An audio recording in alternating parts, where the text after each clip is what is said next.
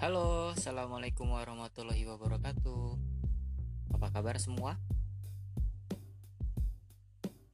Saya berharap kabar kita dalam keadaan sehat, dan mungkin kalau ada di antara kita yang sedang sakit, semoga cepat disembuhkan penyakitnya oleh Allah SWT.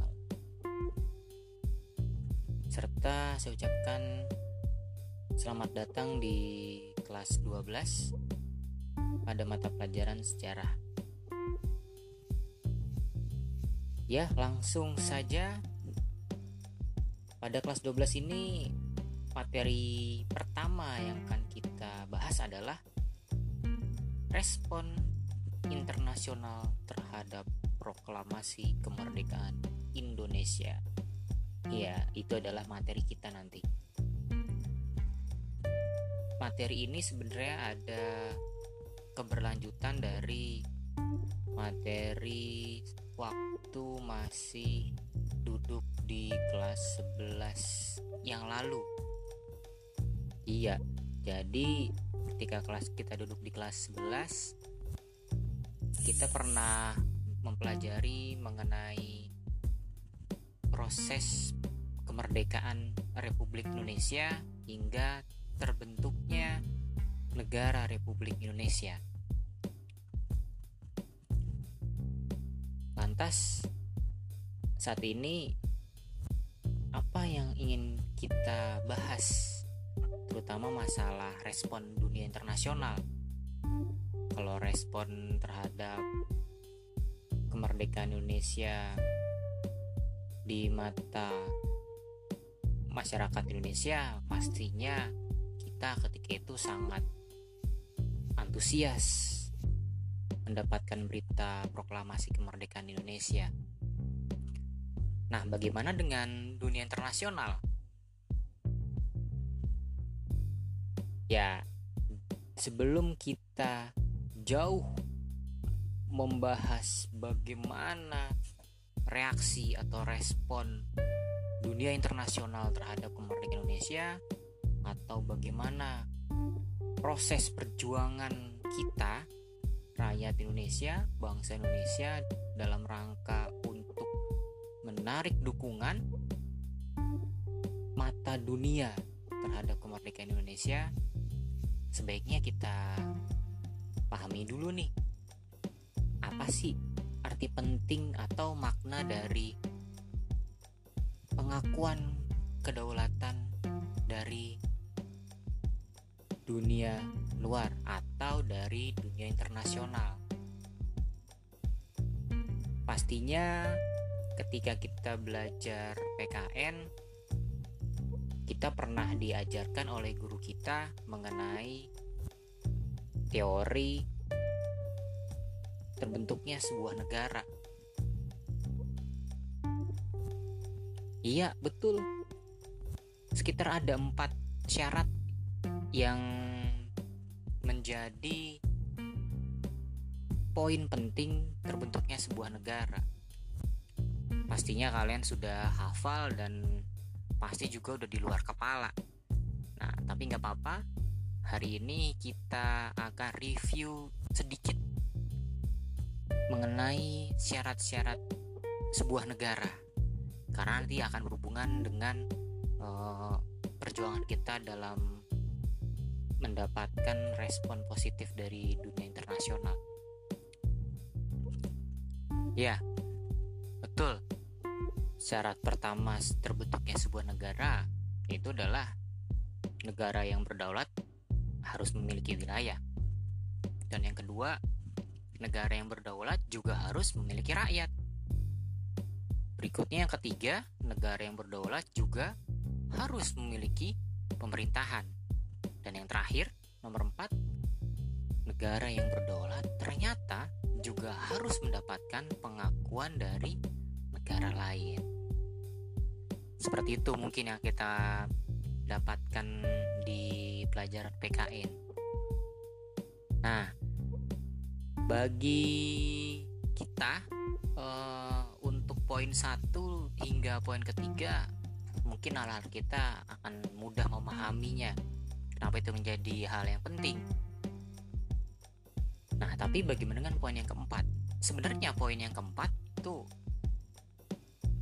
cukup penting, bahkan saya katakan sangat penting juga untuk kita pahamin.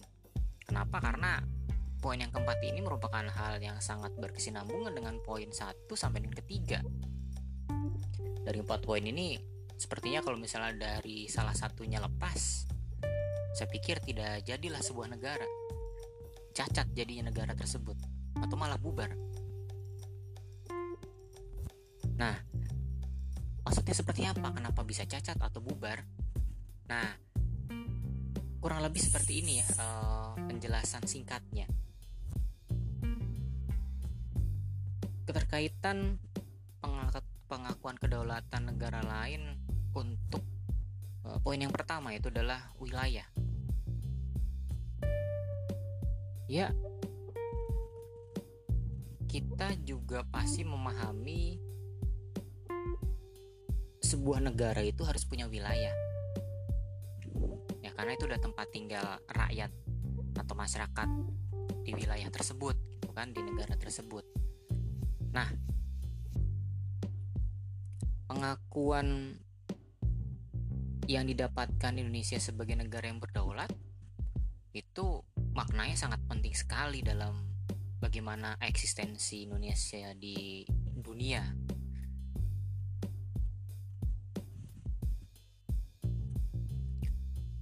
Berarti dari hal tersebut Indonesia diakui sebagai salah satu dan negara berdaulat di dunia yang mengikuti sistem tatanan dunia internasional ketika itu. Sama seperti dengan negara-negara maju lainnya yang harus dihormati juga wilayah kedaulatannya. Nah, ketika negara lain tidak mengakui atau tidak mendukung kedaulatan wilayah negara itu berarti menjadi masalah untuk negara itu. Bisa saja wilayah tersebut dicaplok oleh uh, negara lainnya atau mungkin diserang bahkan ada yang melanggar batasnya. Nah, untuk itu Indonesia layak diperlakukan sebagai negara yang berdaulat yang harus dihormati eksistensinya Indonesia memiliki batas wilayah yang harus dihormati. Oleh karena itu, segala bentuk pelanggaran batas wilayah kedaulatan, Indonesia punya hak untuk membela diri, bahkan bisa juga memberikan perlawanan.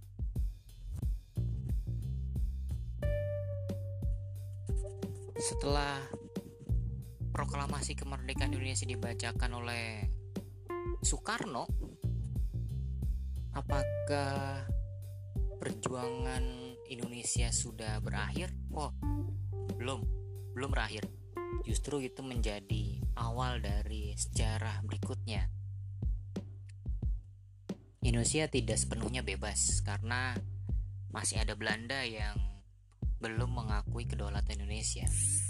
Sehingga nanti materi kita akan membahas bagaimana Eh, perjuangan bangsa Indonesia untuk mendapatkan pengakuan kedaulatan dari Belanda.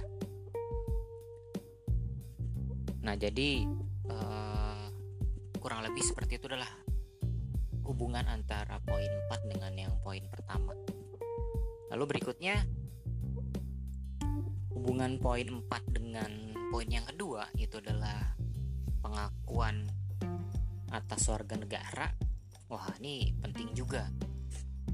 Kenapa? Karena ketika bangsa lain melihat sebuah wilayah itu ada rakyatnya bangsa lain menganggap bahwa bangsa orang-orang tersebut atau masyarakat tersebut belum memiliki kewarganegaraan.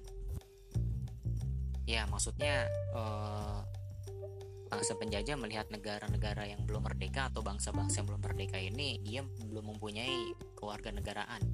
Oleh karena itu mereka uh, bebas melakukan uh, apa pun sesuai dengan kehendaknya dia kepentingannya dia makanya ketika kita belajar sejarah kolonialisme di Indonesia atau di negara Asia Afrika lainnya para kolonialis selalu uh, melakukan eksploitasi ke masyarakat pribumi atau rakyat pribumi di wilayah tersebut.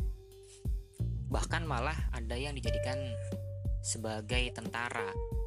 Di Indonesia pun juga pernah merasakan seperti itu pada masa Belanda maupun pada masa Jepang.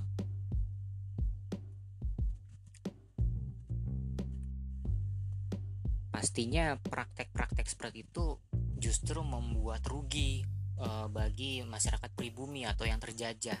Nah, ini yang menjadi alasan kenapa munculnya pergerakan-pergerakan nasional pada masa e, sebelum kemerdekaan Indonesia. Kita tidak mau lagi terjadi perbudakan-perbudakan, kita tidak mau lagi adanya penindas-penindasan dari negara lain ke negara kita itu yang yang menjadi uh, dasar kenapa kita salah satunya kita ingin merdeka nah itu dia tadi uh, apa hubungan antara poin keempat dengan poin yang kedua.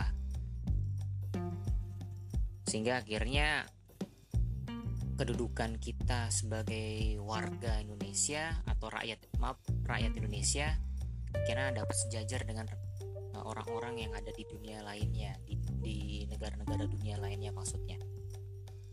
Berikutnya bagaimana hubungan poin yang keempat dengan poin yang ketiga yaitu adalah uh, diakuinya pemerintahan sebuah negara pastinya kemerdekaan sebuah negara tentu harus diisi dengan adanya pemerintahan yang nantinya mengatur seluk-beluk segala kehidupan berbangsa dan bernegara di dalamnya. Ya, itu terlepas dari sistem apa yang mau digunakan oleh pemerintahannya. Tapi tetap negara harus membutuhkan sekelompok orang yang nanti bergabung dalam sebuah lembaga untuk mengatur dan menjalankan tugas serta fungsi negara. Mulai dari kepala pemerintahan, ekonomi, militer, pemerintah daerah, dan lain sebagainya yang dianggap penting. Nah, dalam pemerintahan inilah nantinya negara kemudian punya hak untuk memutuskan arah tujuan dari bangsa ini ke depannya. Nah, bayangkan kalau seandainya pemerintahan ini tidak diakui oleh negara lain atau negara di dunia lainnya, pastinya nanti akan berdampak gagalnya tujuan negara-negara tersebut atau kita fokuskan kepada Indonesia. Selain itu, adanya pemerintahan di dalam sebuah negara juga ternyata ada manfaatnya itu adalah berguna untuk menggalang mengapa menghalangi negara dari upaya penjajahan dalam mendirikan pemerintahan boneka yang pastinya nantinya digunakan untuk kepentingan-kepentingan dari negara yang ingin menjajah. Karena sejatinya pemerintah di suatu negara untuk tujuan kemakmuran negara itu sendiri, bukan negara lain, apalagi penjajah. Oleh sebab itulah kenapa kita harus tetap menjaga kedaulatan pemerintahan kita. Uh, apakah ada contoh lain? Nah, ada satu contoh yang menarik. Ternyata pada hari ini masih ada negara yang berupaya untuk mendapatkan uh, apa kedaulatan dari negara lain. Pernah kita mendengar konflik antara Palestina dengan Israel? Pastinya pernah pernah mendengar, pernah menonton, atau bahkan pernah membaca dan mengamati bagaimana konflik antara Palestina dengan Israel yang sampai dengan detik ini uh, belum mendapatkan buah yang baik.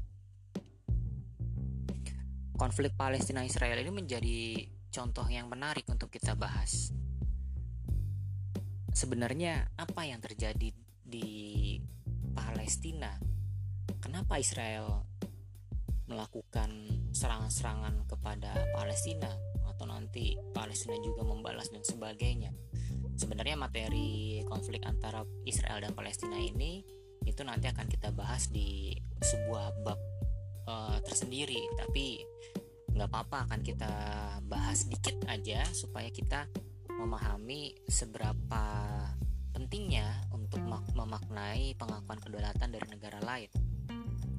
Ya, uh, sih masalah yang terjadi? Kenapa Palestina dengan Israel berlarut-larut seperti ini? Nah, karena di sini Palestina mempunyai sebuah masalah. Masalahnya adalah di Israel dan mungkin di beberapa negara lainnya, tapi terutama di Israel. Israel belum mengakui kedaulatan penuh atas Palestina. Nah, kalau kita ngelihat dari uh, apa namanya poin yang pertama, ya, itu juga yang terjadi di Israel, sorry di Palestina. Karena Israel menganggap Palestina itu belum menjadi negara yang berdaulat berarti eh, wilayah-wilayah yang ada di Palestina itu masih bisa untuk diduduki. Nah, oleh sebab itulah kenapa Israel sering melakukan uh, pendudukan atau membuat camp-camp atau membuat uh, apa namanya pemukiman Yahudi di tanah yang harusnya itu adalah tanah Palestina. Nah ini ternyata menariknya pemukiman-pemukiman itu setiap tahunnya selalu bertambah. Nah ini menjadi masalah. Tentunya Palestina tidak mau seperti itu. Kalau seandainya ini terus dibiarkan, uh, tidak apa namanya tidak mendapatkan kedaulatan atau tidak diakui kedaulatannya, lama-lama Palestina gagal menjadi sebuah negara. Kenapa? Karena syarat yang pertama itu adalah wilayah. Palestina sudah tidak mempunyai wilayahnya, sudah tidak punya tanahnya. Nah, itu dia uh, kalau kita melihat dari uh, apa namanya masalah antara Israel dan Palestina. Berikutnya, uh, kalau seandainya kedaulatan itu tidak diakui atau kedaulatan kita tidak diakui, ini juga akan menjadi uh, sandungan atau menjadi kesulitan. Kenapa? Karena pasti nanti akan berhubungan dengan hubungan antara negara kita dengan dunia atau pergaulan kita di, di internasional. Nanti akan berdampak kepada terganggunya politik luar negeri kita, terganggunya bantuan-bantuan dan lain sebagainya yang berhubungan dengan luar. luar. Nah, contohnya kayak tadi Palestina ada masalah di masalah ada masalah di dalam kedaulatannya. Akhirnya apa? Kita bisa lihat di Palestina dengan Israel sering bertikai. Akhirnya uh, tentu pihak yang paling menderita adalah Palestina karena tidak diimbangi dengan kekuatan militer yang cukup kuat. Sehingga akhirnya banyak rakyat yang menderita di sana. Nah, ketika Israel melakukan serangan ke Palestina, yang meluluh lantakan beberapa wilayahnya otomatis ada dong beberapa negara yang ingin membantu Palestina dari segi kemanusiaan mungkin. Nah, apakah kedatangan atau pemberian bantuan kepada Palestina itu mudah? Ternyata tidak. Ada beberapa kali penyelundupan. Ada beberapa kali diam-diam untuk bisa sampai masuk ke dalam tanah Palestina untuk untuk memberikan bantuan. Jadi menjadi sulit dan itu juga yang pernah dialami di Indonesia ketika kita pernah diblokade oleh Belanda setelah kemerdekaan. Nah, jadi ternyata sebegitu pentingnya pengakuan kedaulatan uh, dari dunia internasional terhadap sebuah negara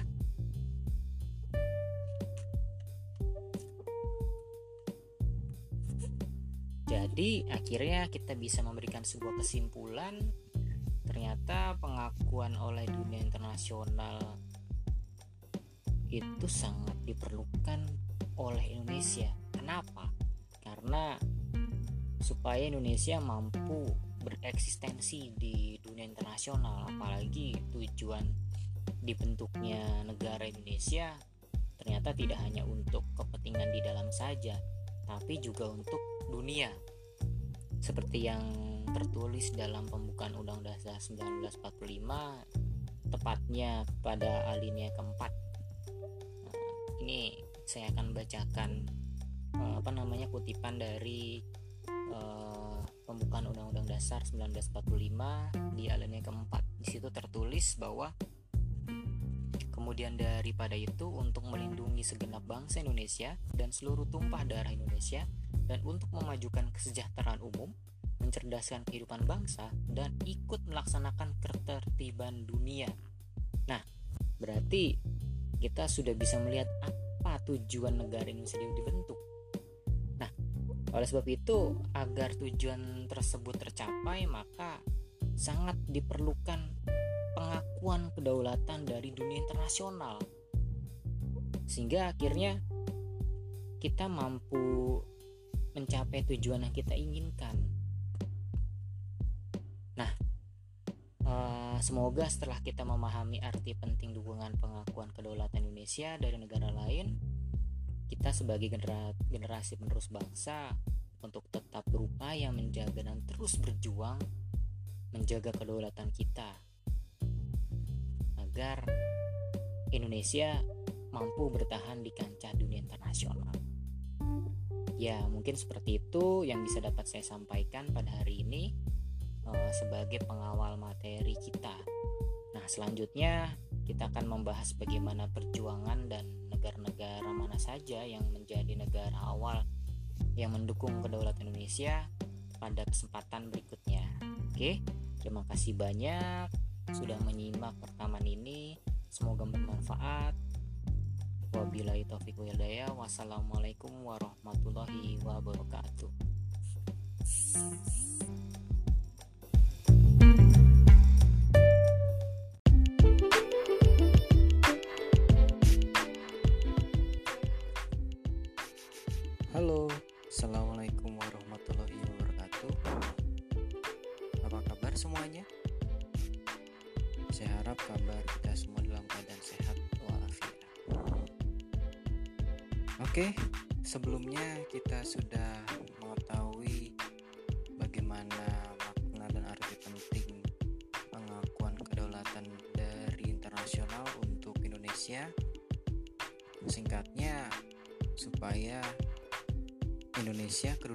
Kedudukannya sejajar dengan bangsa-bangsa lainnya.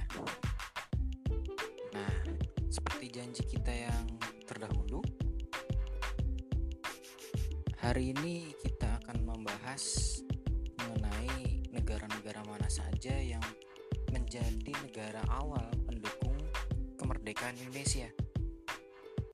Nah, untuk kali ini kita akan membahas bagaimana Mesir mendukung kemerdekaan Indonesia.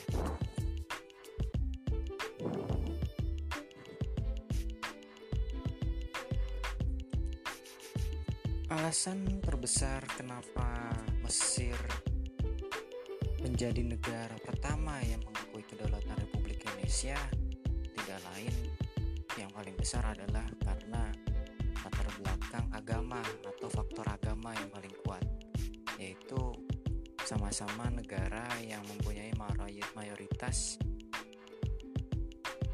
muslim terbesar pertama saya mencoba untuk memberikan gambaran bagaimana proses terjadinya uh, hubungan persahabatan antara Mesir dengan Indonesia. Dimulai dari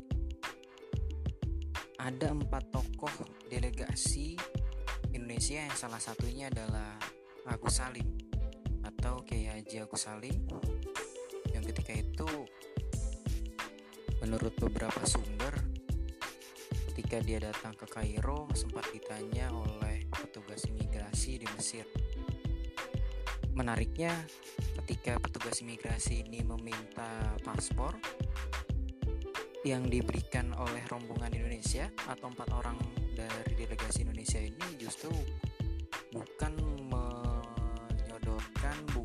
kecil seperti paspor pada umumnya, namun hanya secara kertas. Nah, di sini petugas migrasi sempat apa ya mengkeritkan dahinya gitu kan e, karena cukup unik bukan buku yang mereka keluarkan tapi adalah secara kertas nah yang lebih menariknya adalah ketika itu Agus Salim sempat ditanya oleh petugas imigrasi tersebut Are muslim? Tentunya dari empat rombongan tersebut atau empat orang dari rombongan tersebut serentak mengatakan yes. Nah, tanpa disangka petugas Mesir yang tadinya bertampang agak dingin akhirnya menghangat dan mengucapkan well dan ahlan wa sahlan welcome begitu persahabatnya petugas imigrasi menyambut kedatangan empat orang delegasi di ini nah empat orang tersebut yaitu adalah Agus Salim A.R. Baswedan Mr. Nazir Pamuncak dan Rasjidi yang nantinya kita kita mengenalnya dengan Profesor Dr. Rasjidi.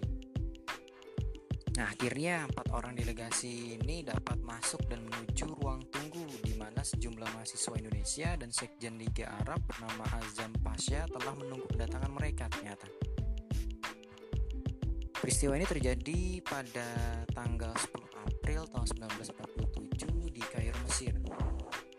Kisah perjalanan ini sebenarnya adalah kunjungan balasan sebab sebelumnya pada tanggal 13 sampai dengan 14 Maret 1947 menurut A.R. Baswedan dalam bukunya 100 tahun Agus Salim di situ sempat dikisahkan pada bulan Maret tahun 1947 sebenarnya konsul jenderal Mesir di India yang bernama Muhammad Abdul Munim sempat datang ke Yogyakarta untuk menyampaikan sebuah pesan dari Liga Arab yang intinya adalah mendukung Indonesia. AR Baswedan juga mencatat pada tanggal 15 Maret tahun 1947 persis bertepatan dengan ulang tahun kemerdekaan Mesir Munim ini menghadap Presiden Soekarno untuk menyampaikan pesan dari hasil keputusan sidang Dewan Liga Arab jadi Munin ini datang ke Yogyakarta itu sebagai perwakilan dari Liga-Liga Arab. Nah, peristiwa ini diselenggarakan atau peristiwa ini terjadi pada tanggal 18 November tahun 1946. Maksudnya hasil uh, maksudnya sidang Dewan Liga Arab ini terjadi pada tanggal 18 November tahun 1946. Pada hasil keputusan sidang Dewan Liga Arab tersebut menghasilkan yaitu adalah penganjuran seluruh anggota Liga Arab mengakui kedaulatan Republik Indonesia. Berdasarkan apa? Berdasarkan ikatan agama, persaudaraan, dan kekeluargaan.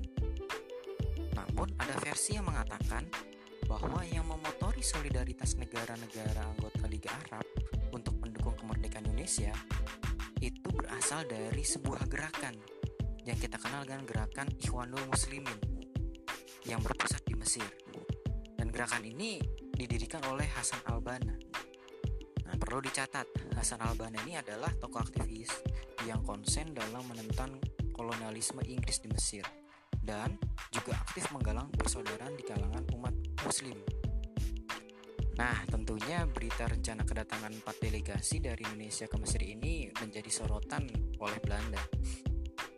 Belanda pastinya mengebanyakan negatif kepada dunia. Belanda terus membuat isu bahwa Indonesia masih berada di dalam kekuasaan Belanda dan Indonesia atau apa pun yang mengatasnamakan pemerintah Indonesia, pemerintah Belanda tidak mengakuinya kecuali atas seizin pemerintah Belanda sendiri. Belanda selalu menciptakan atau mengimbangi citra negatif agar misi diplomatik ini gagal.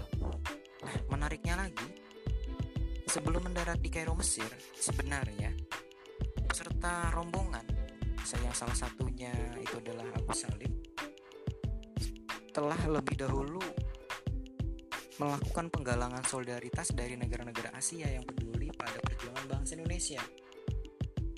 Mereka telah lebih dahulu menghadiri menghadiri acara Inter-ASEAN Relation Conference yang terjadi di New Delhi, India. Kembali menurut catatan Air Baswedan, perjanjian persahabatan antara Mesir dengan Indonesia ditandatangani pada tanggal 10 Juni tahun 1947. Ya, betul, beberapa bulan sebelum Abdul Munim Munim berkunjung ke Yogyakarta. Nah, perjanjian persahabatan ini diwakili untuk pihak Indonesia yaitu adalah Haji Agus Salim, A.R. Baswedan, Nazir Pamuncak, dan Rasjidi. Sedangkan pihak Mesir ini diwakili oleh Muhammad Fahmi Nurrosi. Nah, di sinilah untuk pertama kalinya Republik Indonesia mendirikan kedutaan besarnya di luar negeri. Jadi, setelah kita mengetahui bagaimana proses pengakuan Mesir atas kedaulatan Republik Indonesia, ternyata faktor agama mayoritas dapat menjadi latar belakang mengapa Mesir mengakui dan mendukung kemerdekaan Indonesia. Walaupun di sisi lain Hasan Albana sendiri yang di beberapa versi mengatakan dialah yang menggerakkan opini uh, supaya Liga Liga Arab ini mau mendukung kedaulatan Republik Indonesia. Dia ini adalah uh, seorang aktivis yang anti terhadap kolonialisme dan juga aktif juga untuk menggalang uh, rasa persaudaraan antar umat muslim. Nah, demikian pembahasan kali ini yang cukup singkat. Saya harap kalian paham dan saya juga berharap dari penuturan saya ini menjadi uh, mematik untuk kalian untuk mencari tahu bagaimana perjuangan kita uh, untuk mencapai kedaulatan terutama proses kedaulatan